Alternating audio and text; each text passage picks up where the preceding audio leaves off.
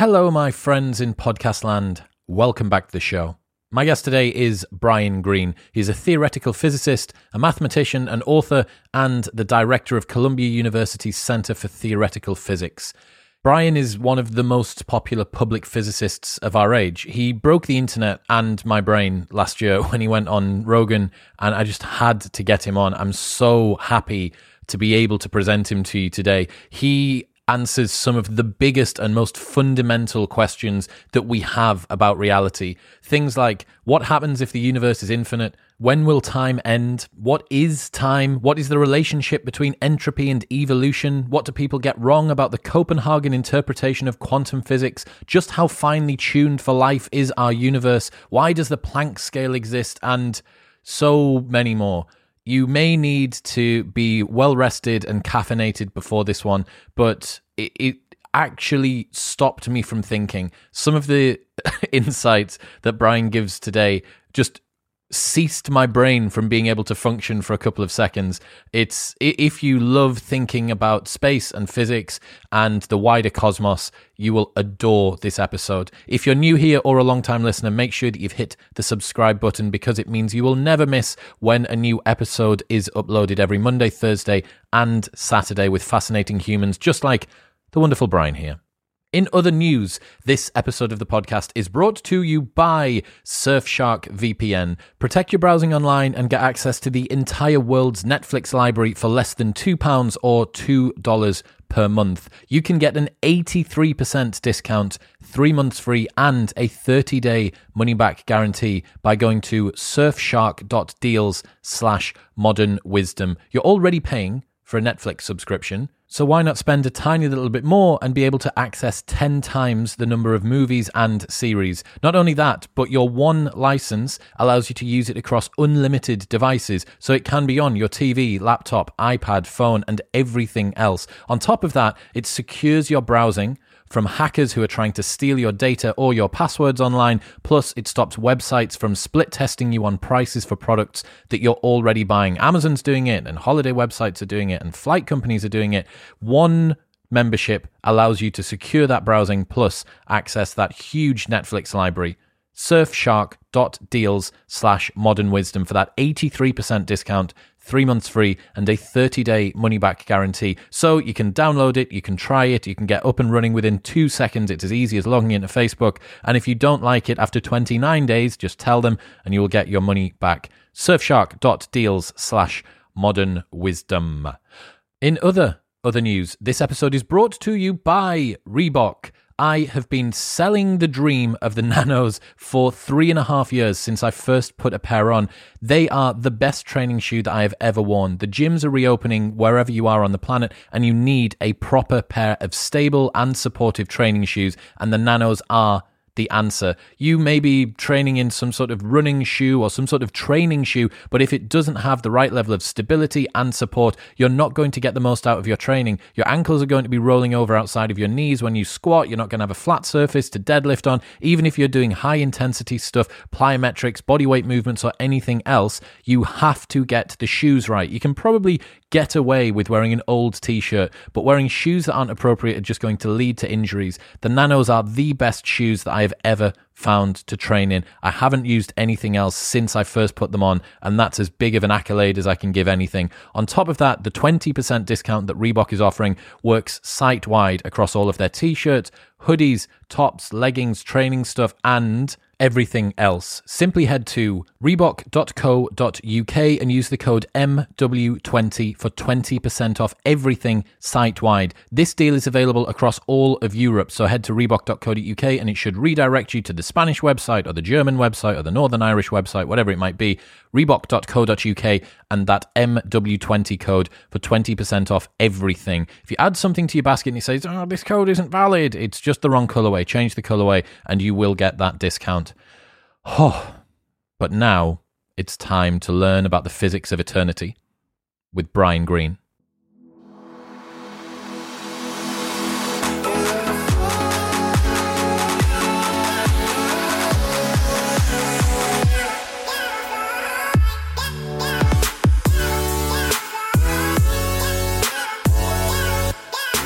Brian Greene, welcome to the show. Thank you. Thank you for being here. I am a massive fan of your work. I'm very, very glad that you're joining me today. Oh, thank you. It's great to hear. We hear a lot about the Big Bang and the beginning of the universe 13 and a bit billion years ago, but I want to start at the end. Have you got any predictions for the end of the universe? If the Big Bang is when time began, then when will time stop? Well, we don't know, but there certainly are ideas that people have developed. So it's not as though we're just shooting in the dark. The most straightforward interpretation of the data and the mathematics suggests that the universe may continue to expand forever. Forever is a kind of funny concept. It's an idea where time wouldn't literally end, but en route to that eternity, everything that we know about will end. Every star will end, every galaxy, every planet, matter itself will, according to some of our cutting edge theories, disintegrate into a spray of more refined particles, electrons, neutrinos, that will just continue to waft through that ever expanding cosmos. So we don't know that that's how things will end up. But if you were to ask me to place bets based on what we know today and what we've observed today, that would probably where the bulk of my money would go. Is that what's referred to as the big freeze? It is because the universe will just continue to get ever colder as it gets ever larger. And weirdly enough, it's also referred to as the heat death. It seems to be a kind of tension between the big freeze and the heat death. But they're actually the same thing because the idea is that you'll reach a kind of equilibrium where every place in the universe will come to the same temperature. And it's that equal distribution of heat that is what we refer to as the heat death. But but the temperature, the common temperature will be so low that you can also think of it as a kind of big freeze. What is a way that people can wrap their heads around how far away from us that is now? Uh, it's a tough one. I, I have a metaphor that I like to use when taking people on a journey toward the far future. I use the Empire State Building in Manhattan where I envision that every floor is 10 times the duration of the previous floor in this sort of poetic representation. So the ground floor is one year, the next floor 10, the next floor 100. So it's an exponential scale where 10 to the floor number is representing the year that you're on at a given floor. And that approach takes you to 10 to the 100 years into the future. Today, we're 10 to the 10 years from the Big Bang. So we're on the 10th floor.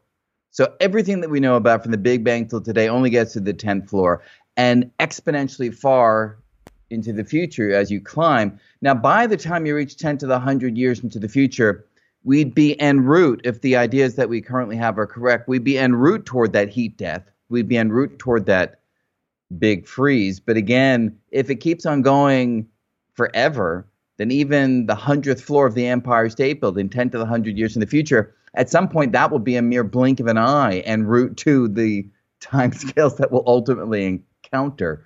So it's hard to have a metaphor. It's hard to have an image, but I think the Empire State Building and that exponential growth at least takes you part way toward the incredibly long time scales that we're talking about here. What are the final things that are going to be around there? Is it black hole decay? Is it little um, fluctuations in space time? What's left? Yeah, so black hole and black hole decay, which is an idea that comes from Stephen Hawking, that's really what made Stephen Hawking Stephen Hawking. He realized that black holes are not forever, right? You would think that if a black hole, I think as everybody's familiar, if it's always pulling in more material and getting bigger and bigger as it swallows up stars and planets and things in its environment, you would think that a black hole might just last forever. But Hawking realized that black holes can also evaporate. Particles can actually escape a black hole through certain quantum processes. And if you wait long enough, every black hole will disintegrate through this dissipation into particles. And indeed, by 10 to the 100 years into the future, in fact, that's why the Empire State Building analogy is really well suited.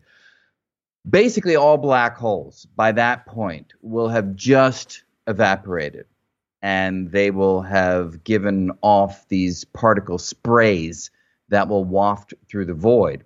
So when you ask what will be left in the far future, even black holes will not be left, as far as we know. We suspect that all black holes will be gone. So the only thing that will be left will be the most refined, the most stable elementary particles around. Maybe refined is the wrong word. It's really stability that matters. And so these particles will be wafting through the darkness. And then you're right, there will be quantum fluctuations. That's the word I meant. So, so quantum mechanics that's still around in terms of a governing law will allow small energetic fluctuations to appear, disappear. And sometimes those fluctuations might be large. They're more rare if they're large, but if you have infinite time on your hands, then rare things can happen. And so, rare fluctuations where particle collections and energetic collections momentarily form, stick around for, for some period of time, and then dissipate, that can happen too en route to eternity. So if you wait long enough, some weird things can happen because weird things can fluctuate out of nothingness. That's something I took away from reading your book that when you scale things up, either in terms of time or space, you get some incredibly odd outcomes. There's only a there's a, a relatively finite number of combinations of how you could piece particles together within the volume of space that you make up, right? Which is one of yeah. the reasons that people think if the universe is infinite, that there's essentially an infinite number of Brian's and, and Chris's having yeah. slightly altered versions of this conversation. Yeah, that's a very strange idea, but one that naturally comes out of the mathematics. It's again one of those ideas that it's hard to fully internalize because it's so bizarre. But if space, as you say, does go on infinitely far, so not in the temporal quality, but in the spatial direction, which is, I think if you were to survey most physicists who think about this and say, does it go on forever? Does space go on forever? I think the the reaction among the majority would be it does go on forever. Is that right? That's, that's I think that's really where the, the the general zeitgeist is when it comes to thinking about the grand expanse of space. And, and you're absolutely right. So in any given finite volume of that space, there's a finite amount of energy, a finite number of distinct ways in which that energy can be manifested in terms of particle configurations. And so if space goes on infinitely far, there aren't enough distinct configurations to continue to populate those different regions with a different configuration of particles. The particle arrangement has got to repeat. And if it repeats, then the universe as we know it would repeat. We are just collections of particles, you and I, right? So if the configuration repeats, you and I are out there too, as you're suggesting. And we're out there even more times with slight variations on the reality that we know about. So maybe you know I've got I've got the show and I'm interviewing you. You're the physicist. You know that that kind of thing would happen out there. So so yeah, I mean these these bizarre ideas are not just flights of fantasy. They do emerge from the laws of physics under certain modest assumptions, like space goes on infinitely far. If that's the current on trend uh, idea amongst physicists, are they talking about the universe with matter beyond the observable universe, or are they talking yeah. about some sort of structure beyond a universe, our universe that is outside of the observable universe? Both, both. And again, I'm, I'm, I guess maybe I spoke too quickly. I don't want to speak for my colleagues. They may like do a survey and say, "Hey, Brian Greene, you're wrong." Right? The vast majority of us don't think in this way, but it is the case that uh, a commonly held notion is that number one, space can go on perhaps infinitely far, in which case you would have these other domains of reality that are contiguous with ours, right? And that's that first version of other stuff beyond the horizon, beyond the observable universe. But the common view for cosmologists today is that a theory called inflation inflationary cosmology may well be the explanation for the Big Bang. So, what banged in the Big Bang is a big question, and there's a proposal on the table that there's a certain kind of fuel called the inflaton field, and the energy in that fuel may have driven a period of repulsive gravity that pushed everything apart. And if that's the case, the interesting conclusion is the math shows that it's virtually impossible to use up all the fuel which means that the fuel that gave rise to our Big Bang would be left over. There'd be some left over to yield other Big Bangs. And those Big Bangs would leave over some fuel, which would drive yet further Big Bangs. And that's that second version of beyond that you're referring to. Those Big Bangs would would be outside the domain of reality that we would think about, even if we're allowing space to go on infinitely far.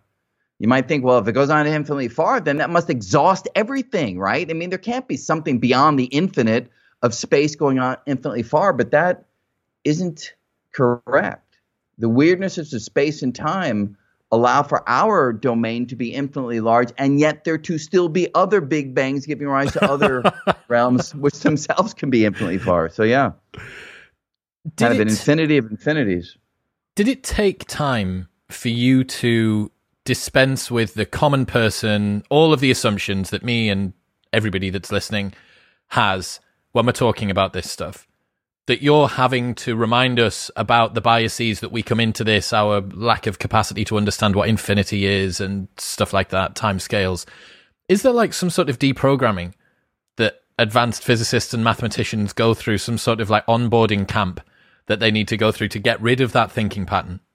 Yeah, in fact, it's not even as easy as you suggest. I think it's a lifetime of reprogramming. I mean, our intuitions are built up from the very same experiences that everybody else has in everyday life, where, you know, there's a beginning, a middle, and an end to things. You know, there's a finite size to things, there's a finite lifetime to things, right? Since that's how we live, that's how our, our intuition has been built up. And it's more than just the intuition of a given lifetime. We have behavioral perspectives and predilections that emerge from our own deep physiology, our brain patterns, our brain structure, the, the details of our DNA. All of these things carry an imprint of our collective experience across thousands of generations. And our forebears wandering around the African savannah, they had the everyday experiences that matter to survival. And yet, when we go beyond the everyday experiences and examine the quantum realm, we examine the relativistic realm, the cosmological realm, everything that our math, some of which has been confirmed by observations, tells us is that the everyday experiences are not a good guide to how the world actually works. So we are in a lifetime as a physicist, a lifetime of tension between what we experience collectively as a species and what we learn about the universe through observation. Isn't it interesting that the consciousness that we have maybe it's there so that we can correctly predict what other people are thinking so that we're more social beings or maybe it's there for any one of a number of other explanations for why consciousness is here isn't it insane that one of the byproducts of that is that it's given us this capacity to be able to start to grasp at infinities to be able to push the limits of something it, we were not designed to think about this and yeah yet, we've gone beyond our design specs it's we've o- we've overclocked our brains the same way that computer hackers overclock their computers. We've overclocked our brains the same way that a light gives off light, but as a byproduct it gives off heat. Maybe this is because it's given us this particular structure of things to do one service, social animals, whatever it might be. That's also just got this slight side effect, and you guys in your industry are just leveraging that and twisting that as hard as possible. Yeah, no, I think there's I think there's a version of that idea that applies to many fields, but I think it is most pronounced for physics and mathematics. I mean, what what we do is as mathematically oriented scientists, physicists, we seek out patterns in the world, right? That's what we're do. We are pattern recognition machines that take in the world and try to find the regularities and by encapsulating those regularities in mathematical equations, we're then able to go even further in our understanding. Now, clearly, pattern recognition served us well in the ancestral environment. I mean, those of our ancestors who knew where to go the next day to get the food, those who knew what was going to happen when there was, you know, thunder and lightning and recognized the pattern that that was the signal to seek shelter, right? those of our forebears who could catch the patterns had a leg up in the battle for survival. And therefore, pattern recognition became intrinsic to what we do. But you're right, we are pushing that capacity well beyond the needs of survival and trying to find patterns in things that just don't seem to matter to our everyday survival, right? I mean, you don't need to know about the Big Bang or the the weirdness of the electron's magnetic moment, you know, or quantum tunneling or quantum entanglement or inflationary cosmology or the infinities of space. You don't need to know that stuff to survive. And you can make an argument that those of our forebears who did think about these things, perhaps they're the ones that actually were the ones that got eaten, right? I mean, if you if you sat down on the African savannah to contemplate the the Schrodinger equation and quantum evolution of electrons, you didn't notice, you know, the the the lion that was about to eat you, right? You know, so so you could even say that it goes against survival, but but we've gotten to a place in the modern world where we've got the luxury to do things that do not help us in the ways that pattern recognition was initially meant to help us. And it takes us to some pretty weird and wonderful places. It's so fascinating that for a long time the environment shaped our evolution because it caused the evolutionary forces that required us to become fitness adapting creatures. But now that we shape our environment, we are shaping what we will evolve and adapt into in the future. I, I often think about how evolution at the moment, when the world is changing as quickly as it is, is basically pointless. Because if you did get a slight genetic mutation, whatever environment it grew up in that was adaptive, by the time that it then passed that on to its children, it wouldn't be useful anymore. Well, it's not completely true. You would, you might think that, and there is certainly controversy on this point. But there are some researchers who claim that there is real world evolution that we can measure and see today. They claim, for instance, that the heights of certain males in certain parts of the world is growing over time because females oh, are selection selecting males yeah. based on height. And so there's a small differential in the reproductive uh, yield among males that are taller, seeding the world with, uh, you know, for someone like me, average height, you kind of like go off to the corner and hang your head low when you hear that kind of data. But uh, but but but the other side of it though is it's not only that we are shaping the environment that then is back reacting on our own evolutionary progression, we're interceding in the evolutionary process itself. So it used to be that mutations were these randomly occurring events, and those that happened to enhance our ability to survive and reproduce were the ones that hung around, and the mutations that didn't do that, they quickly died away. But now you don't just have mutations from random events, we're going in.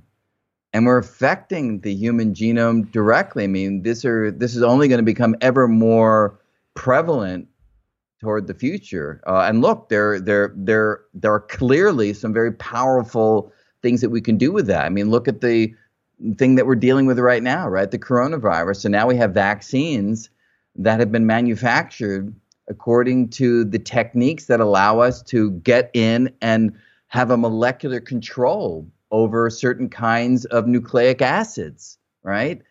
So so so it's powerful, but it also suggests that when we start to do these manipulations on human beings, which are already we're doing, that's going to have its own evolutionary trajectory that will be somewhat different from the one that has been in control for you know millions of years. Yeah, we're not just cargo aboard Spaceship Humanity, are we? We're crew as well. Yeah, yeah, exactly. Contributing to the direction. How do you explain time to people as a phenomenon? Well, I think most people have an intuition about time. So the battle is to leverage that intuition and convince people that the things that they hold dear about time, some qualities are correct, but some qualities science has revealed to just not not be the right way of thinking about things. So most of us have a sense that time for you, time for me, time for everybody else is basically the same. The time elapses at the same rate, regardless of what you're doing, where you are, the gravity you're experiencing, the motion that you may be executing, that's plain wrong, right? I mean, Einstein taught us now in 1905, what are we now, 2021 or something? So, you know, I, I can't subtract, but what, 115, 116 years ago? He, he showed us in the most direct way that that's just not correct. If you're in motion, your clock ticks off time at a different rate compared to somebody who, relative to you, is at rest. If you're near the edge of a black hole, time elapses for you at a different rate compared to someone not experiencing that gravitational field. That's an extreme example. But to go back to the Empire State Building, if you're at the top of the Empire State Building, your watch is ticking off time a little more quickly than the clock of someone on the ground on 34th Street and Fifth Avenue. That sounds crazy, but that is how time actually works. So I find that if you take people sequentially through these new qualities of time that are unintuitive, we haven't directly experienced them, and then explain experiments. I mean, literally, people took atomic clocks, put one on the tarmac, put one on on an airplane, and flew that plane around the world. And then they compared the clocks when that airplane landed, and these incredibly precise atomic clocks did not agree. And it wasn't because the plane was kind of jostling the clock. It wasn't like it was a smooth ride, smooth sailing. And yet, because that clock was in motion and experiencing a different gravitational field because it was up in the air compared to the clock on the surface of the Earth, gravity gets a little weaker up there, a little further from the center. The clocks ticked off time differently. There it is. So, that, so, ex- so that, yeah. that explains the weirdness of time. But what about yeah. it as a fundamental phenomenon? What is it? What's As, it doing? Which phenomenon? Sorry. As time. Oh, what? I don't know what time is. I wish I could tell you. That's the weirdest thing at all, right? So we can measure this quality of the world called time. We can measure it to incredible accuracy, and when we do that, we can reveal features of time that are unexpected. You know, ticks off at different rates in different environments. But if you ask me, what is it that you are measuring? I don't know. I mean, people have struggled to give an answer. One answer is, well, time is that quality of the world that allows change to take place. Okay, you can sort of figure that. That sort of makes sense. Uh, time is that quality of the world that ensures that everything doesn't happen all at once. Okay, yeah, kind of, but does that really fill you with a deep sense of understanding of what time itself is it doesn't do it for me. And and so I think many of us suspect that the next revolution in understanding will be one where we can finally give a deeper explanation. And and there are some who suggest, and my own field, string theory, is starting to give evidence for this. Some think that part of the reason we're unable to give a real compelling definition of time is because time itself is not as fundamental as we might have thought, that there's a deeper level of reality where we'll find that time is made up of something finer, something more fundamental. I mean, you look at any piece of matter, and if I asked you like what is I don't know, what is what is wood?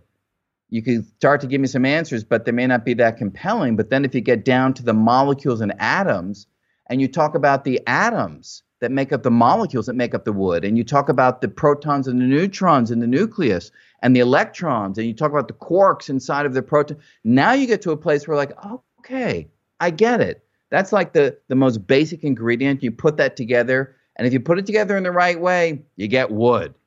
Ah, I, I, I, I can sort of get that. And maybe the same thing with time. So maybe the time is made up of some molecule I put that in, you know, air quotes. I don't really know what that means. That that molecule of time may be made up of atoms of time. Again, air quotes. I don't really know what that means. But but if we could identify those fundamental constituents, then we could say, and if they come together in the right way, voila, you get time. And if we could do that, we can't yet. But when and if we can do that, I think that would give us that deeper sensation that we more fully understand what it is we're talking about when we invoke the word time. That's so cool. That's awesome. Can you talk about the relationship between entropy and evolution that you go through in your book? I thought this was absolutely fascinating. Yeah, no, I'd, I'd be happy to do that. And uh, as you see me bobbing back and forth, I clearly didn't calculate the angle of the sun. Spin yourself hour. around if you need to. That's blinding me in eh, whatever position I sit. But uh, yeah, so so I like to think about the unfolding of reality as this kind of interplay between these two conceptual frameworks. One of which is the drive toward ever greater disorder, which is encapsulated by this notion of entropy and Perhaps people have heard of the second law of thermodynamics, which gives us a nice mathematical and intuitive understanding of why objects and things and situations tend to go from order toward disorder. That move from an orderly environment to a more disorderly environment, which we can frame mathematically, that's what the second law of thermodynamics encapsulates. So that's a kind of breaking down, a withering away, a disintegration. The flip side, which is entropy, is a force that drives things to get ever more refined structure.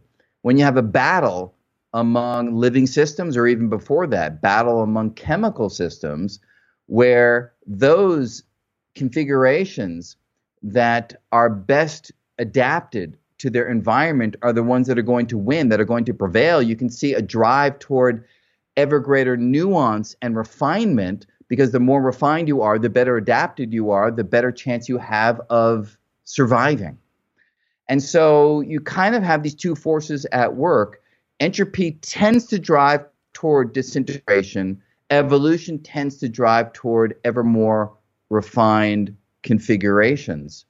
And you can trace these two forces right through the evolution of the universe from just after the Big Bang evolution we tend to think about at the level of living systems but as i mentioned once a molecule learns how to make copies of itself to replicate those molecules that can replicate faster swifter with greater economy and stability those molecules are going to win in the sense that they're going to be able to grab in more raw materials from the environment and make more copies of themselves so this drive toward increased refinement that evolution by natural selection gives us is something that has been with us even before living systems. Living systems are an interesting development along that evolutionary trajectory.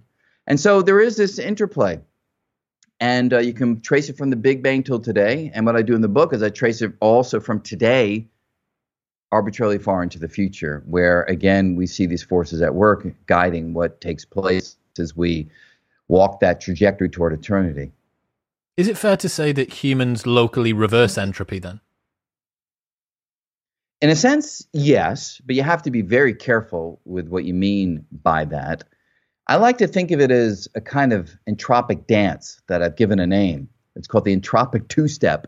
And what I mean by the entropic two step is the second law, and you hear the word law, you're like, okay, then it has to always be true. That's not even completely true. The second law is a little bit different. What the second law says is that there's an overwhelming likelihood that overall entropy and disorder will go up. But that doesn't prevent entropy and disorder from going down in some regions so long as there's a compensating amount of entropy that goes up in the wider world. And that's the two step. Entropy can go down over here so long as it goes up over there in some surrounding region. And so human beings, sure, we constantly force entropy to go down. We constantly force order to go up in our local environment. But when you look very carefully at the detailed process by which we force entropy to go down, there's always entropy that's generated, heat and waste that is generated that we expunge to the wider environment. So we can maintain order for a, while because we can cause disorder to be emitted outside. But sooner or later, entropy does catch up with us. So it's a local phenomenon that we can carry on with for a period of time. Ultimately, we lose that entropic battle. I remember speaking to Adam Frank on the show, and he was talking about how one of the universals he thought we would find with any intelligent civilizations on other planets would be an increase in heat would be some sort of global warming because inevitably when you try and wrangle the environment to do what you want it to do whatever that is you're going to give off these waste products Yeah, yeah. Uh, so, Adam, I, I, agree with that statement, and it actually goes back to a statement of uh, Albert Einstein. So, Albert Einstein once said that he viewed all understanding of the universe as provisional, right? Theories come along, they get developed, they get replaced. He even viewed his own general theory of relativity as provisional, that one day it would be replaced. But he said when it comes to the second law of thermodynamics, he said, I don't view that one as provisional. I view that one as one that will always be with us. And indeed, the second law, by virtue of saying that entropy goes up, means that heat will ultimately always be generated by any system and certainly a civilization of intelligent beings who want to preserve order in their local environment, they will only be able to do that at the expense of generating heat that wafts outwards. And so, yes, that is a, a, a general tendency. And you might ask, well, so why was Einstein so confident about this idea? And that takes us uh, a, a little far afield, so I won't try to go into the detail, but I'll simply note that when you look at how you establish the second law of thermodynamics, it doesn't involve really any detailed math or complex ideas. It's simply the statement that there are more ways for a system to be disordered, more ways for its ingredients to be arranged that will be characterized as disordered compared to the number of ways that those ingredients can be arranged to look orderly. So it's simply a counting of the number of configurations of the particles. And there's an overwhelmingly large number that yield disordered systems, very few, relatively speaking, that yield ordered systems. I mean, you know this, you go into a kid's bedroom, right? It's a mess usually because it's just so much more likely that the ingredients, the go- the games, the books, the toys will be in a disordered arrangement. It takes a very careful arrangement of the ingredients to look orderly. And that's in, in a nutshell, why Einstein had such confidence in the second law of thermodynamics. Because of a toddler's bedroom. Toddler's bedroom. That's all it was. That was the inspiration.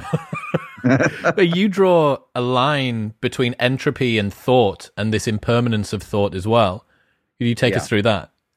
Yeah, you know, so if you push these ideas even further and you say to yourself, look, any physical system of any sort has to generate heat to preserve its own inner order. If you take that as a as a given, and as I said, they're very simple, basic arguments that lead us to that place. Then you can say to yourself, look, let me consider a thinking system. Any thinking system, regardless of what it might be, a human brain, a computer, a weird thing in the far future that we can't imagine right now that's able to think, any thinking system, in order to have thought, must generate heat because it's a physical process.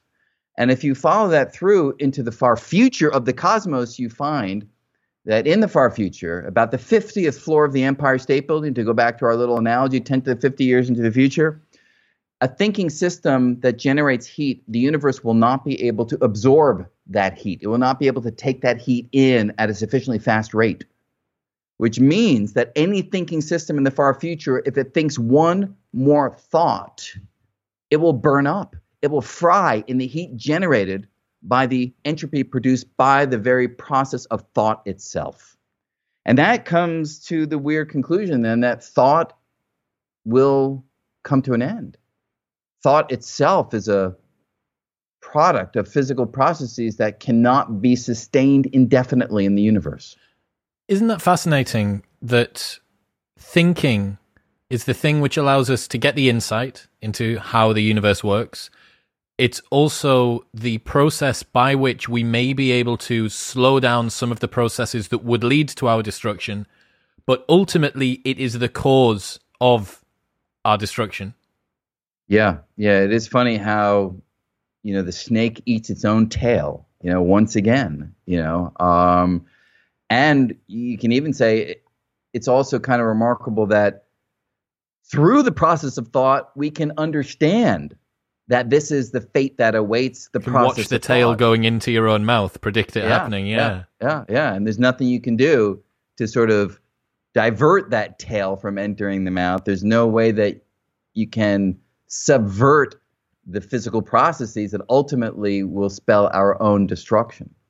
I've read some Stephen Baxter sci-fi, and in those he likes to play around with alien civilizations very, very far into the future and one of the propositions that he puts across is these civilizations would basically upload themselves into some form of computer and then put themselves to sleep until the universe is significantly colder and then they would be able to run their operations and it wouldn't get so hot. I'm guessing that's something you've come across as well.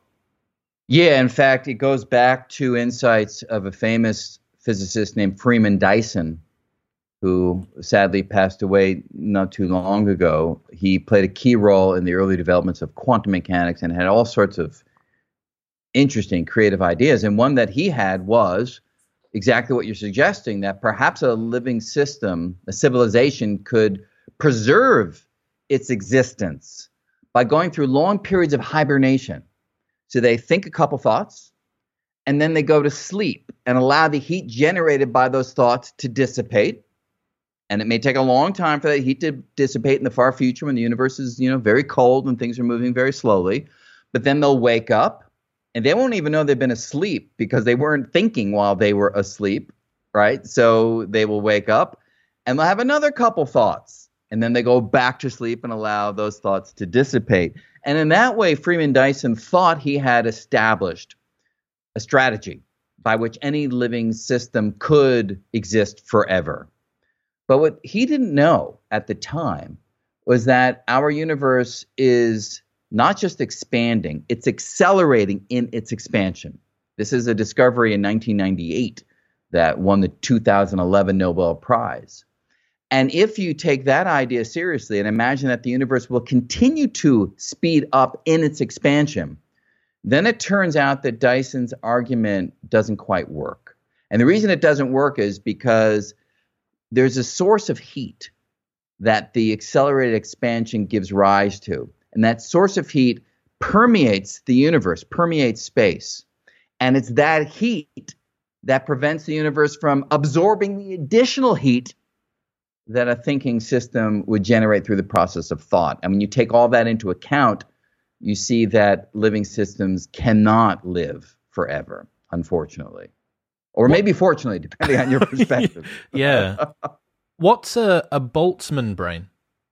A Boltzmann brain is kind of a weird fluctuation of a particle configuration, going back actually to the very first question that you asked me when we started this conversation. So, in the far future, there will just be these particles wafting through the void, governed by quantum mechanics, and and every so often, en route to eternity, those particles can kind of bang into each other in an interesting way. It won't happen often because these particles are mostly isolated. But again, if you're waiting infinitely long times or arbitrarily long finite times, weird things can happen. And one of the weird things is particles can bang into each other and create or recreate a human brain out there in the void. And that brain floating in the void can have a thought or two. And these are called Boltzmann brains. Ludwig Boltzmann, he didn't actually describe these things, but using his ideas, physicists of more recent vintage have developed this idea. And the weird thing is, imagine that that brain floating in the void just happens to have exactly the same particle configuration as my brain does right now. Right? You might say, well, that's rare. And I say, yeah, it's rare. But en route to eternity, it's going to happen. Rare things will happen with uh, essentially probability one. So that brain floating in the void is going to think it's me. It's going to have my memories because my memories are just configurations of particles inside my head, right? It's going to have my personality. My personality is just the configuration of particles inside of my head. So that brain out there in the void is literally going to be me saying, "Oh my god, how did I get here? What am I doing?" You know, floating out here in the void. Um, and that's kind of a weird, a weird idea. And and the reason we come to this is not like for you know some kind of comedic turn or something. The reason we, we think about this idea is because you have to ask yourself what is the most likely way that a thinking system such as ourselves comes to be? And you come to a weird conclusion when you invoke Boltzmann brains because there's only one biological brain that we know of that's going to say be me, right? Because there isn't enough time for multiple me's to form in the natural biological way. But because eternity is so far along, Boltzmann brains and my brain forming via this Boltzmann random manner, that can happen arbitrarily many times and route to eternity, and so will happen arbitrarily many times. So they're going to be like a gazillion Brian Greenes floating in the void, if you can think about all of time, and only one of me that forms in the biological manner. So if you ask me, like, who am I and where am I? How did I get to be? A dispassionate look at the numbers would lead me to say, I'm a Boltzmann brain that just formed in the void. And the conversation that I thought that we'd been having for whatever the last half hour or so, it didn't really happen. It's just a configuration of particles inside my head making me think that I've been having a conversation with Chris Williamson. But in the reality, I just formed right now with those memories of fake things that never actually occurred. It's kind of a weird place to get to. Wow. That's almost and weird. Uh, but, but even further, the even weirdness is it, it winds up being a self-defeating conclusion because the only reason we even anticipate the possibility of Boltzmann brains is because of our understanding of the laws of physics, quantum mechanics, and cosmology, and we extrapolate. But if Boltzmann brains are real, then my recollection of having learned quantum mechanics and having learned general relativity, that's also false. And the data that I thought supported quantum mechanics and general relativity and cosmos, that's also just a fiction of the particle configuration of my brain right now. So so so so it winds up being a self-defeating conclusion where you kind of come to a skeptical nightmare where you can't trust anything at all. so most physicists who take these ideas seriously are not really envisioning that we're Boltzmann brains. Rather, we use it as a kind of diagnostic tool to interrogate our theories and hopefully, we believe we'll come to a point, which we've not reached yet, where we'll be able to suppress this possibility of Boltzmann brains, getting our confidence back in the laws of physics as usually configured. But as yet, I would say we're not we're not quite there. So this is really a, a moment of physics in progress as we try to eliminate this this possibility of Boltzmann brains, but we have not fully done so as yet. Boltzmann brain is still on the menu. That still on the menu. Yeah. it reminds me a little bit of the simulation hypothesis. This kind of yeah. like root and then a number of different child universes or child experiences that could be going on. Yeah, no, it's very similar. You know, this idea that we might be whatever, like in the Matrix or something, that we are just a simulation on some futuristic supercomputer. Um, and it's a similar kind of set of considerations where if we ever are able to create conscious beings in a simulation, then they will follow the same trajectory as with Boltzmann brains and say, look, there are a gazillion simulations that can be run, but there's only one real universe that actually formed. And therefore, it's overwhelmingly likely that we're in a simulation just by sort of counting the numbers, just by the laws of, of probability. And that that's also a weird one. And how do you get out of that one? Well, maybe you don't. Maybe we truly are simulated beings, and maybe you just have to bite the bullet and accept that. Or Nick Bostrom, who's the guy who first came up with this simulation argument out of Oxford, you know, he says, well, maybe any sufficiently advanced civilization that could simulate conscious beings on a computer, they also develop weaponry. Maybe they go hand in hand and they blow themselves up, and so you never get to that to that place. Or some suggest maybe the universe comes to an end before Boltzmann brains or before simulations actually arrive on the scene. That's a possibility too, right? Again, we talked about one way in which the universe could continue to develop and evolve effectively for eternity, but it's not the only idea about the far future. There are other theories that suggest maybe the universe expands for a while, then collapses in on itself. A big crunch. The big crunch could wipe everything out before Boltzmann brains even have a chance of forming. it's so good. It's so good. Do many physicists encounter existential crises when they start to think incredibly deeply about this sort of stuff? I mean, some have. You know, I mean, Ludwig Boltzmann, the Boltzmann of Boltzmann brains, you know, he died by his own hand. Did he really? He died by by suicide. Now, look, I don't want to be armchair psychologist, and nobody else can. We don't know what was going on inside his head that day, and uh, it was in Trieste, Italy. I believe it was 1905, 1906. He sent his uh, wife and family, I can't remember how many kids, maybe one or more, out. And when they came back, they found him hanging, you know.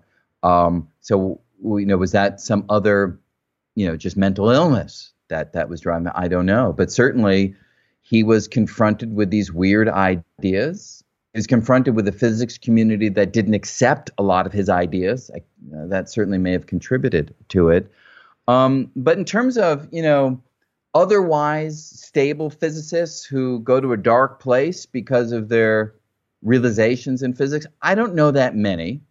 I do know some, and I I don't want to get too hyper personal here, but I certainly am one of those that on occasion has found myself in a less than happy place, a dark place by by taking in these ideas in a really full sense.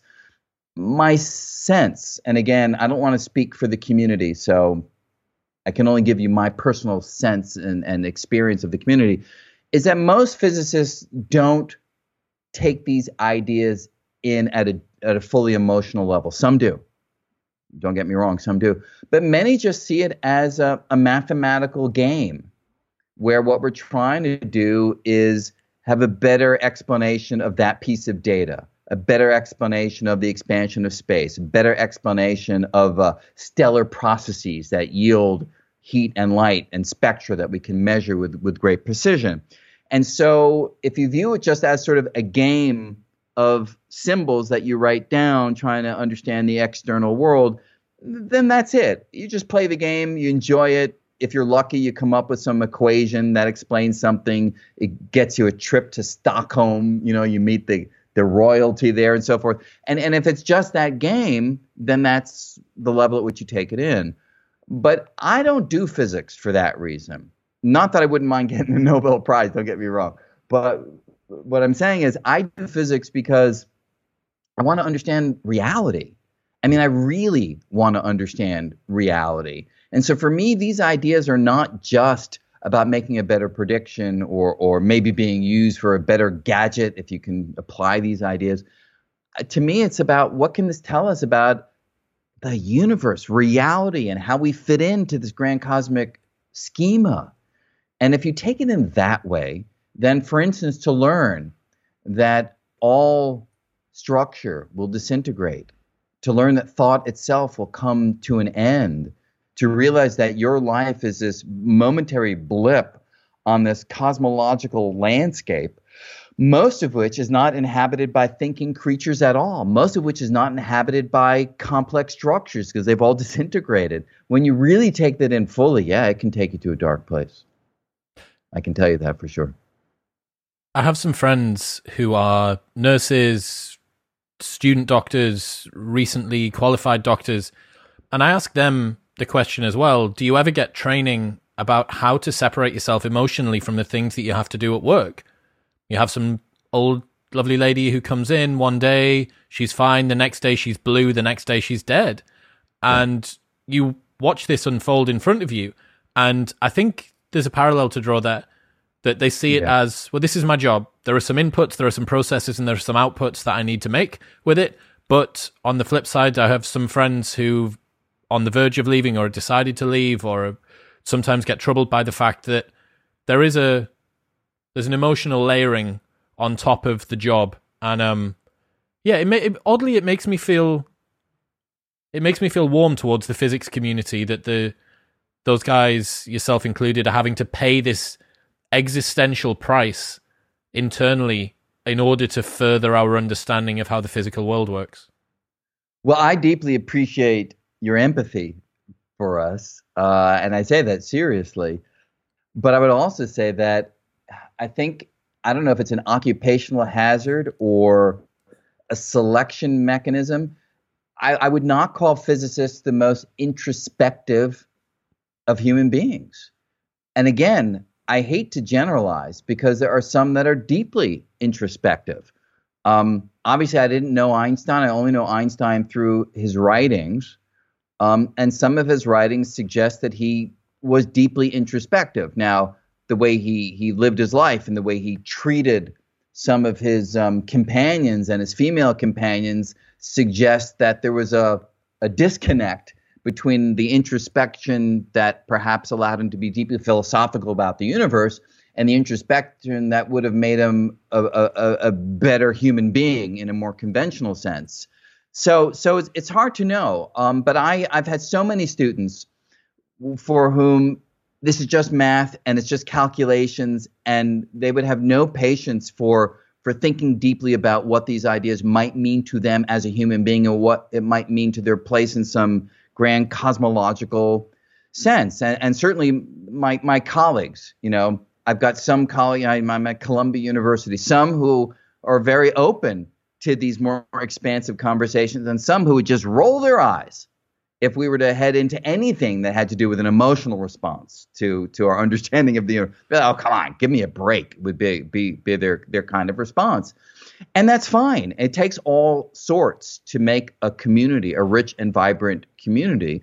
I'm certainly more on the on the end of of willing to talk about the emotional response to these ideas. I mean i mean the reason i wrote the book is because for my whole life I've been experiencing an emotional reaction to the deep ideas of quantum mechanics and, and cosmology. And I felt the need to put down on paper a kind of journey, a journey of a physicist who, who's open to philosophical ideas, who's open to psychological ideas, open to artistic and emotional ideas, because to me, the richest way to be in the world is to hear all these voices and to participate in all of these conversations. But I would not say that that's a dominant perspective among my colleagues. So we've talked about the matter and we've talked about the minds. Where how, where does the leap come here to get to meaning, and, and why did you decide to put meaning into the book? Well, I don't see how you can think deeply about these ideas without at least having an urge for them to inform some sense of meaning or purpose. And what has become so clear to me over many, many decades, but I felt like I sharpened it in articulating it in, in a written form in the book, is that, well, it's an idea that's old. I'm not claiming any kind of novelty in the idea that I'm about to mention, but I certainly felt like I got to it through a novel trajectory, a cosmological trajectory. And it's simply the, the idea that there is no fundamental notion of meaning in reality in the world. There's no fundamental notion of purpose. There's no fundamental notion of value. All reality is is collections of particles governed by quantum mechanical laws that evolve from one configuration in the early universe to a different configuration in the late universe and in between there's a moment when those particles come together and they look like human beings on one particular remote planet in a nondescript galaxy. And when you think about things in those terms, it can take you to that dark place, or it can take you to a place of great appreciation and a place of gratitude. Because when you realize how unlikely it is that collections of particles would come together to yield a living system called a human being, and how spectacular it is that this collection of particles called a human being can invent manufacture notions of value and meaning and purpose. How spectacular is that? That particles can do that. And when you think about things in those terms, you recognize that there is a sense of gratitude that we should all have for the mere fact of existence. And to go beyond that, the spectacular fact that we can do things like create beauty and understand the universe and illuminate mystery and experience wonder. And the fact that particles can do all that, I feel strongly, if you take it in fully, can fill me and certainly I think can fill others with that sense of thankfulness for existence, however fleeting that existence may be. And if you can get to that point, I feel that it can really change your perspective on the world. And I've seen this with students. I teach my book to students. In fact, I was teaching it before it was a book, and the book emerged, you know, from you know all that kind of thought and experience. And I have students, you know, in the classroom who come to me and say that this has been a very different experience from, say, organic chemistry, or even from you know English literature or from psychology, because this can be a life changing perspective, and I've seen it happen. And it's the most gratifying moment to me when I see students come to that realization. It's so counter, isn't it, to the way that we as humans, first phenomenologically as an individual, experience our day to day, moment to moment existence of the world, it feels like it's bestowed with specialness. Like there's yep. curses and blessings that come from on high, and we have these all manner of different things going. It feels like more than just matter interacting with matter.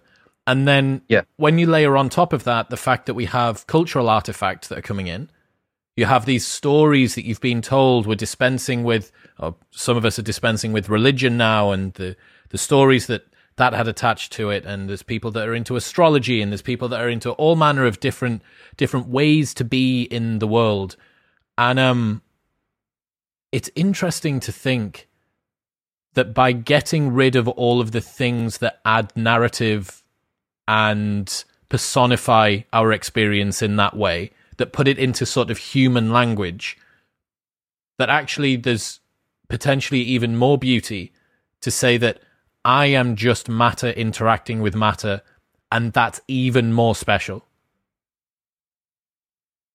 Yeah, I, I, I agree with that. And the only caveat that I would include in there is for those who feel that certain narratives are absolutely vital to their appreciation of their world and their life, for those who want to embrace the theological accounts or those who who find that that propels them to a better place i'm all for that.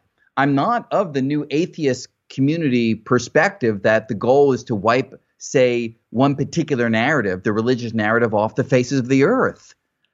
I do see that narrative as a natural outcome of the cosmological progression that through evolution and entropy, gave rise to living systems that themselves reflected back on their existence and sought to place that within a larger story. We are storytellers, that's what we do.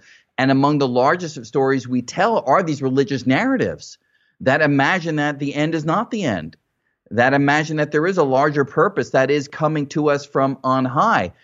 I don't subscribe to that perspective, but I see the power and the value of that perspective. And so I like to think about reality as these layered narratives, to use the language that you were mentioning a moment ago, where you've got the reductionist story that the physicist comes along with, and the, the chemist comes along with trying to build larger structures, and the biologist puts those together into larger structures still. And then you come along to the psychologist, the neuroscientist, the philosopher, the artist, the theologian. These are all these layered accounts of reality. And I think we as individuals have the power to figure out which of those narratives are most compelling to us, which of those narratives give us a clearer sense of who we are and how we came to be, and use those narratives to invent our own sense of purpose and meaning. Because in the end, we are the authors of whatever purpose and value and meaning that we ascribe to. It comes ultimately from ourselves, and we have the power to pick and choose among those stories or to invent new ones in order to give us that sense of grounding. I love that. I absolutely love that. Can you talk to just how finely tuned our universe is? There's a way in which it's incredibly finely tuned because what we have found in recent decades is that if you were to change any of the fundamental numbers of reality that we have measured, and these are really concrete numbers like the mass of the electron, the mass of the proton, the charge of the electron, the strength of gravity. Those are all numerical values that we have measured. And it turns out that if you change them by even a small percent, some of these numbers, the universe as we know it simply goes away. Stars don't light up, for instance, if you start to play with the strength of the electromagnetic force and the nuclear forces. And without stars, right, the universe as we know it would be a completely different place. So some have come to the conclusion that there must be some guiding force out there in the universe that carefully adjusted all of these numbers to have just the right value for stars to light up, planets to form, and on at least one such planet, life to exist. Others, however, have a, a different perspective. They say, look, you know, um, maybe there are many universes, as you and I were talking about earlier in this conversation, and maybe those other universes have different values for those numbers. And among the collection of all universes, effectively all values are represented. And only in some of those universes will stars and planets and people exist. And of course, we live in one of those universes because we're people. And therefore, there's nothing fine tuned at all when you look at the larger landscape of this multiverse, of this reality that has multiple universes. So, those are sort of two ends of the spectrum. Our universe is highly tuned, maybe some godlike being picked it to be the way it is, or every possibility is out there and we simply inhabit that part of the larger reality that allows us to exist. Is that the observation selection effect? In a sense, it is, because clearly we couldn't observe one of those other universes where the conditions were such that we couldn't exist.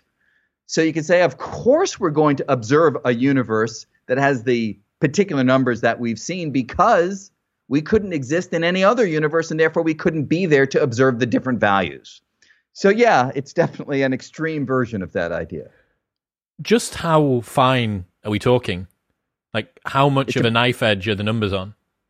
It depends which number, and it also depends on some assumptions. So, there are certain numbers, and I wish I could rattle off precisely which ones and which percent off the top of my head, but I'll probably get it wrong, so I won't do it. But there are numbers like the strength of the electromagnetic force and nuclear force, where it's just a few percent, or call it 10% difference, would really uh, render inoperable the processes that give rise to the things that we are familiar with. However, there have been papers recently that have shown, sure, if you just change one number, then yeah, you can mess things up and that may make it seem finely tuned. But if you allow all of the numbers to vary, they say like there are all these islands of possibilities that would yield systems that are not so different from the ones that we are familiar with.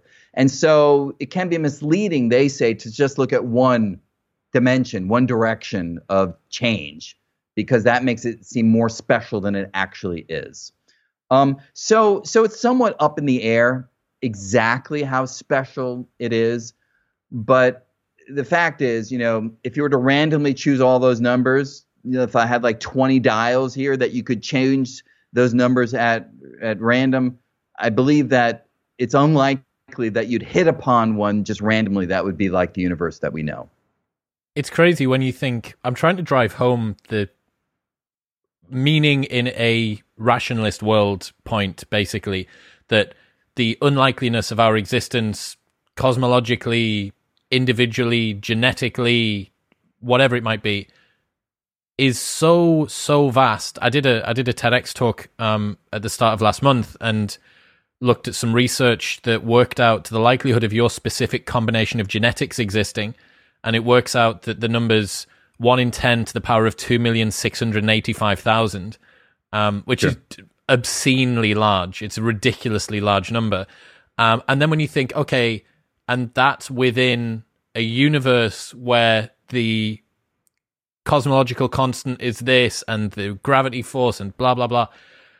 And you just realize that there is an awful lot to kind of be thankful for. And I understand why it gives people, I think, awe and dread are kind of, they kind of sort of dance in tandem a little bit with this I, I can't believe how rare it is, and oh my god, I can't believe how rare it is at the same time, and it kind of it terrifies you at the same at the same moment.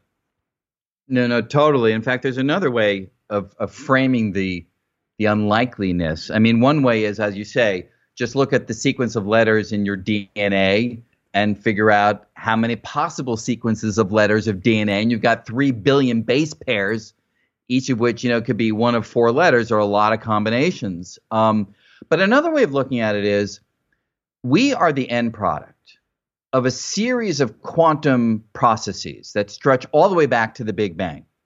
So that's all that reality is. It's a series of quantum processes. And in quantum mechanics, there are many possible outcomes in any given quantum process.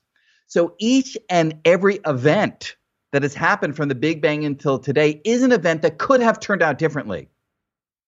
And those different outcomes of those quantum events would yield a different reality when you look at the long sequence of events that stretch back to the Big Bang and reach until today. And so, right there, you've got just a gargantuan number of possible trajectories that the universe could have followed that would not result in, say, you and I having this conversation right now, you and I not even being here.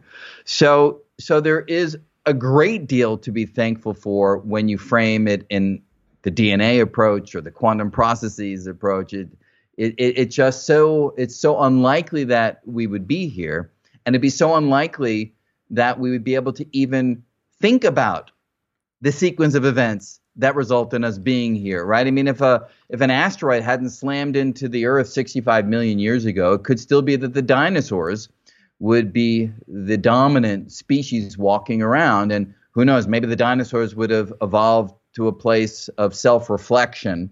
I think it's unlikely, right? You know, um, and and so and so right there again, you see how that chance event, astrophysical event, was vital to changing the course of how life evolved on our planet, allowing mammals to take over and allowing through other chance events our species to to prevail and to take the form that it currently does.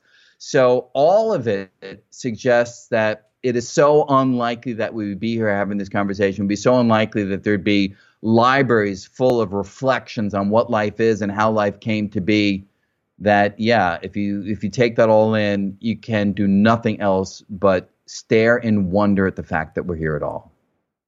Beautiful. Given the fact that it's so rare, given the fact that our appearance on this planet and there being a planet is so unlikely, what are your thoughts with regards to us moving forward? Like, how likely is it, do you think, that we make it to spacefaring civilization level?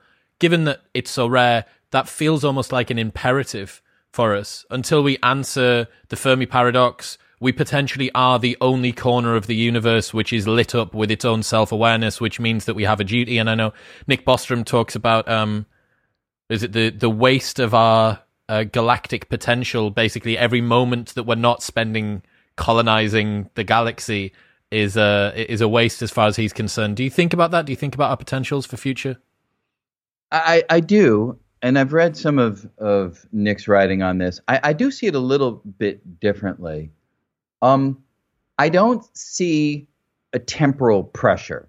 Like I don't feel like we got to get out there. We got to start spreading, you know, life. I, I don't sort of feel it that way, but I do feel the weight of responsibility, which is at the root of of what Nick is talking about and what I'm talking about. You're talking about. There is a sense of let's not squander what the universe has been able to do at least once and maybe only once, which is to have living systems that can reflect back on the universe, understand the universe, and take that understanding and begin to manipulate the universe to control aspects of the universe. Let's not squander that in the way that we clearly have and are, right? I mean, I wouldn't say it's a waste of every moment that we don't start our journey to the stars, but I would say it's a waste of every joule that's J O U L E, every unit of energy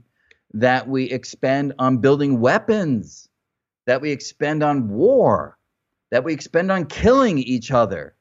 That's the astounding waste. That's the profound waste. And and I think it's our responsibility as as thinking individuals who think this way to try to spread the word to the rest of our brethren, our brothers and sisters, that we have this incredible opportunity that emerged from this incredible sequence of events to to reach out to the wider universe and to understand more fully and to to seek other life and see what's out there. I think if people could just be inculcated with the thrill of that possibility and the weight of that responsibility, then I think things in principle could change. But of course, we're like infinitely far away from that on planet Earth at the moment.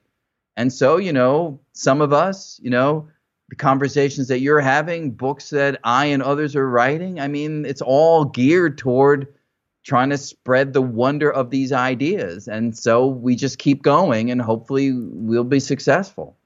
It's only in the ignorance of the unlikeliness of our existence and the potential existential threats that we have that can stop our continuation, plus the hubris that allows us to believe that we can continue to just wrangle stuff around us, that I think anybody could consider it not our duty, our imperative to be focused on this.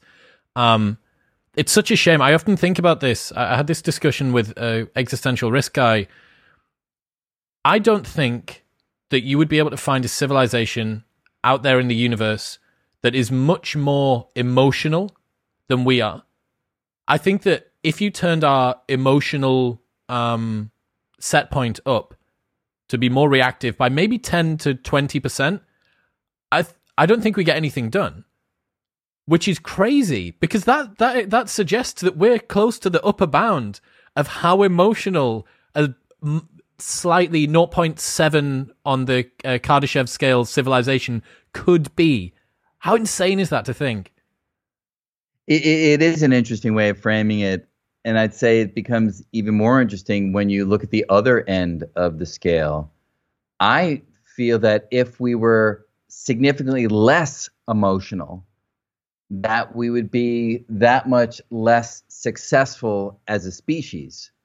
Because if you were a Spock like species, say from planet Vulcan, and your take on reality was all about logic and all about having a completely unemotional interpretation of the facts of the world and processing them through a rational, logical perspective. I don't think that that species, if that were us, I don't think we would have gotten to this place. I don't know that we would have been able to spread across the world. I don't know that we would have been able to invent the things that ultimately have transformed modern civilization in the ways that they have. I think it's the creative spirit, the the ingenuity, the innovation that comes from not approaching the world in a completely rational way that has allowed us to come upon unexpected discoveries and unexpected developments. I mean, even just take Albert Einstein as a case in point, right? If Einstein was just taking a purely logical, rational approach to things, I don't know that he would have had the leap of imagination that gave rise to the special theory of relativity and the general theory of relativity and the and the photoelectric effect his 1905 paper i mean he was a bundle of emotion that had access to this powerful rational intelligence and it's the union of the two that i think has been the source of our of our success so you're right too much emotionality, whatever, we'd be at each other's throats even more than we are right now, and we wouldn't have been able to make any progress. Much less than that, I don't think that we would have gotten to the place that we we currently have. So so if you're right, and emotional beings are kind of rare in the cosmos, maybe it'll be either a kind of boring galactic exploration we're like, oh yeah, it's another rational civilization on this planet M. You know, yeah, it's another Spock. what are we doing out here? Yeah, this is like awful. Or, or they just will never develop to the point where we'll even be able to have that kind of communication. Something tells me that our capacity for emotion is directly proportional to the amount of enjoyment and utility that we get from the thought of exploration and from exploration itself. Like the goal is not simply yeah. to exist. When Nick talks about the trillions and trillions of potential future human lives, he's talking about the utility that they could get, the the flourishing, the eudaimonia, the happiness that they could yeah. experience if we go on for X number of million trillion years. So it's not about just existing. It's not about just exploring. It's about using the our capacity to experience exploration to enjoy it. And um yeah, that's that's interesting that it's it's both the poison and the tonic. Yeah.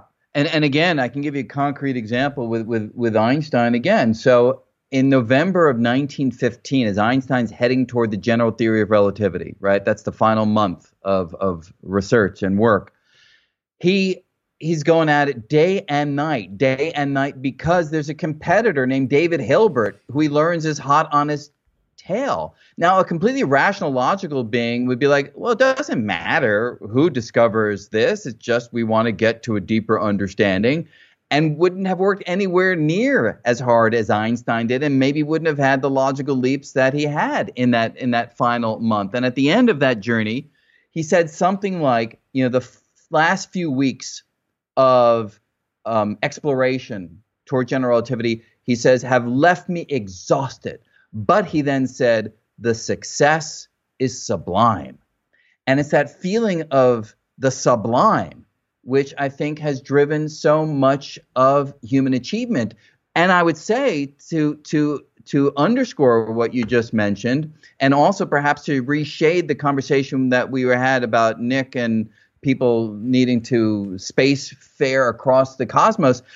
I don't think that every human being needs to be concerned with extraterrestrial life. I don't think that every human being needs to be excited about a journey to the stars. You know, if you have a uh, Johannes Brahms, who's composing, you know, a spectacular symphony. Let Brahms compose Brahms' Fourth Symphony. Brahms doesn't need to be thinking about extraterrestrial intelligence. So, so that that emotional, that sublime quality of creation and creativity, I think that's what you want humankind to respect and to revere and to participate in. But it doesn't have to be all focused in one direction. Yeah, I get. I, I again, I absolutely love that. One thing that I was researching recently, the Boötes void. Have you had a look at this? I don't know what that is. What is that? So it's a super void. It's the largest super void oh, okay. that's been found. Yeah, yeah, yeah. yeah. yeah. Um, have you had a look at much of these super voids? I've not. You... I, I, I've not followed that at all. I mean, certainly our uh, our understanding of cosmology is predicated on the assumption that on the largest of scales, the universe is homogeneous and isotropic, and the voids have provided an interesting way of wondering whether that's true. Because the assumption is on large enough scales the voids would average out together with the arena that are not void that are full of stuff that on average it'll all be the same. Is that wrong? If that's wrong then it causes us to go back and rethink some of our cosmological ideas there's some awesome YouTube videos about it. It's absolutely fascinating. I suppose the, I'll have to check it. The yeah. crazy thing is, it's it's massive. It's a, it's the biggest super void that's been found. The the gaps are absolutely huge. But I suppose if that's just the head of a pin, if our observable universe is the head of a pin, then perhaps that fluctuation is so low that actually it doesn't matter, and perhaps it still is compatible. And talking about from from the biggest to the smallest, why do you think the Planck scale exists? Well, um, it's an interesting mathematical fact that if you just take certain constants of nature that we've measured, Newton's universal gravitational constant, usually called G, h bar, Planck's constant that speaks to the quantum effects, and c, the speed of light. If you take these constants and you combine them in just the right way, you can make the units come out to a length, and the particular length we call the Planck length, and it's a particular number, 10 to the minus 33 centimeters. And so, so from a from a purely methodological perspective, we understand why there seems to be a fundamental length built into the laws of physics. You need units, and those units are such that they can conspire to yield this fundamental length scale. From a more philosophical perspective, we suspect it's because the laws of physics as we understand them only work down to a particular length scale. As we probe the universe on ever shorter scales, we've encountered newer and unexpected phenomenon. But it's possible that the very notion of a smaller length doesn't always make any sense. There may come a length where the notion of a smaller length is a concept that doesn't mean anything any longer. And if that idea, if that chain of reasoning is true, then that is another rationale for the Planck length. The Planck length would be that length below which the notion of below which doesn't mean anything. And and so if there is such a length, the Planck length would be it. It's so cool. I saw a um a theory online where someone said that the reason the Planck length exists is because we're in a simulation and that's the size of the pixels essentially that that's the smallest amount of bit information that could be transmitted. So that's that's why it's there. I thought that was quite a cute a cute way to put yeah, it. Yeah, but, but whenever I hear things like that, my rejoinder to that is, but if you had a really clever programmer, the programmer could make the sentient beings in that simulation think that there wasn't a Planck length because the programmer is in control of the reality and therefore can make the simulants, you and I, think whatever the programmer wants us to think. So I'm less convinced that real constraints from the physical universe necessarily have a home in a simulated universe. Or maybe he's put it in as a red herring so that he th- that Brian Greene guy thinks that he knows what's going on. Yeah, so that's the other the other the the the flip side is that the simulator can again conjure things that have no basis in reality. Um, so yeah, the interplay between physical reality and the reality that the simulator creates that's a that's a subtle one, and I suspect it's in the hands of the simulator, in the hands of the creator, and therefore crossing over between the two always feels to me suspect. Can you just explain for me the Copenhagen interpretation? I really want to try and cut through. This seems to be like the woo woo element of physics that gets thrown around and is excuse for all manner of bad thinking. Can you just try and break down yeah. what it is and what it isn't? Well, different people will answer this question differently in the community today. So it's not a fully well defined notion, the Copenhagen interpretation. But my view, and it's shared by many other physicists as well, is that look, Niels Bohr, who was one of the founding pioneers of quantum physics, who was working in Copenhagen had a particular attitude about quantum mechanics, and any interpretation of quantum mechanics that captures that attitude is what we call the Copenhagen approach. And his attitude was quantum mechanics is not about describing the universe as it is. This is almost a quote of his. Quantum mechanics is about describing the universe as it is. It's all about just making predictions for what we'll see on devices, on counters, on, on measurers, on, on instruments.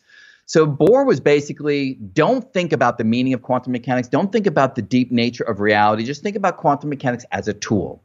And as a tool, you should just use it to make predictions about the world. And, and so he viewed quantum mechanics as a mathematical algorithm. Follow these steps, and we can teach these steps to any undergraduate, even high school kids. We can teach them follow these steps and it will yield a number. And then compare that number with the number you get on a dial.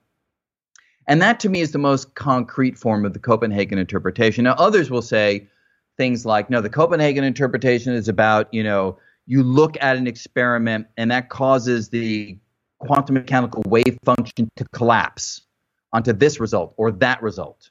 And therefore, it's all about an uh, interrelationship between an observer and the observed. Eh, yeah, I get it. Some people will say that, but I don't think Bohr ever really felt that he'd gotten to grips with that relationship.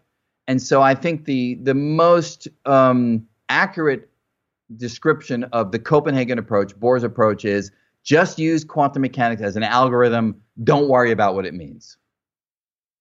Perfect. I think we fixed a lot of bad thinking with that. Brian, today's been fantastic. I really appreciate having you on. We will be linking the brand new paperback version of Until the End of Time in the show notes below. Anything else? Where should people go if they want to keep up to date with what you're doing? Oh, well, we're doing a lot of stuff with my uh, organization called the World Science Festival, creating all sorts of programming. So, yeah, if people check out worldsciencefestival.com, sign up. It's all free. Some really cool science programming coming down the pike. Perfect. Thank you very much. My pleasure. Thank you. Enjoy the conversation.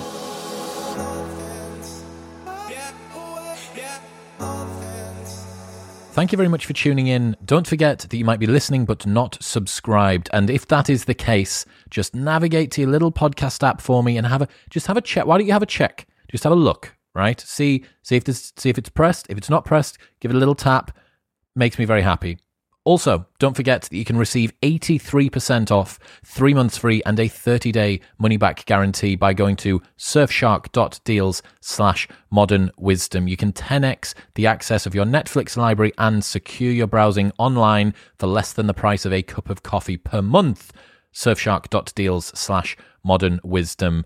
And don't forget that there is a 20% discount available site wide on all products from Reebok by going to reebok.co.uk and using the code MW20. This is available across all of Europe, across everything on Reebok's site, reebok.co.uk, and the code MW20 for that big fat discount. Whew. Peace.